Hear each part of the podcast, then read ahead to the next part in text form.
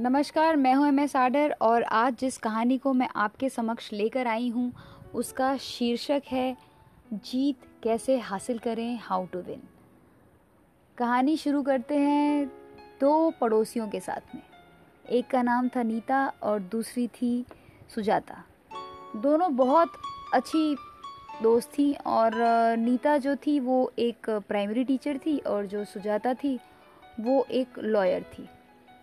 दोनों में खूब बनती थी, लेकिन एक बात से हमेशा सुजाता को दिक्कत रहती थी, और वो थी कि हमेशा नीता ना मुस्कुराती रहती थी, और जो भी काम वो करती थी, उसमें उसको हमेशा जीत हासिल होती थी। और वहीं दूसरी ओर, सुजाता का कुछ ना कुछ मामला फंस सा जाता था।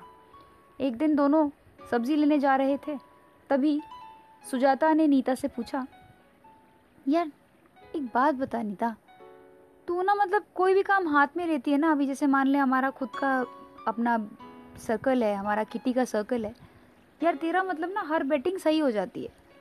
तेरी इतनी ज़्यादा क्रिटिकल थिंकिंग स्ट्रॉन्ग कैसे है? मतलब तू हमेशा जीत कैसे हासिल कर लेती है यार? नीता ने सुजाता की ओर देखा और बड़े ही प्यार से उसे समझाते हुए कहा एक ऐसा कुछ स्पेशल बात नहीं होती है। पहले शुरू में मैं भी जब छोटे में थी तो बड़ी दीदी हमेशा हर काम को बहुत अच्छे से अंजाम देती थी। तो मैं यही सोचती थी कि ऐसा क्या इसके अंदर स्पेशल है? फिर मैंने उसमें उसकी हर एक बात पे ध्यान दिया और मैंने ध्यान दिया तो पाया कि वो जो थी ना, हमेशा काम को करती थी।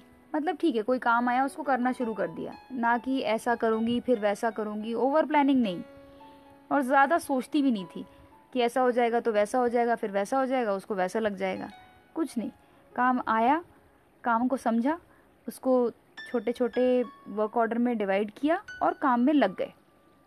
एक्ट एक्शन उसका ये था। बस मैं भी उससे ये बात सीख ली मैंने और मैंने भी करना शुरू कर दिया। सुजाता उसको प्रोसेस करने की कोशिश कर रही थी।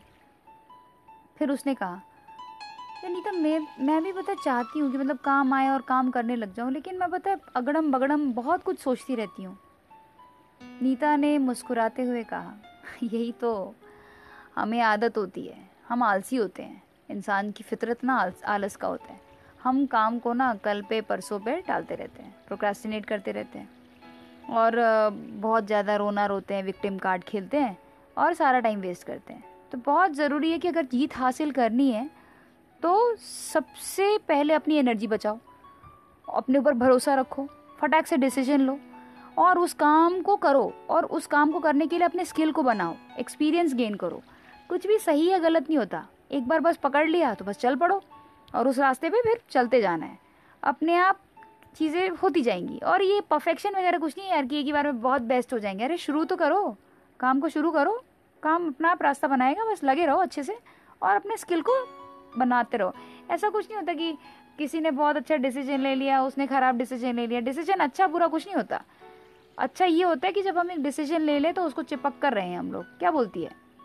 सुजाता ने अपना सिर हाँ में हिलाया और बोला, सही बोल रही है तू कि भाई मेरा भी ऐसे होता है, मैं कोई एक डिसीज़न लेती हूँ, फिर पीछे हट जाती हूँ, क्योंकि मुझे लगता है ये तो गलत है। चाहे वो कुछ भी हो, छोटे से बड़ा चीज़ हो।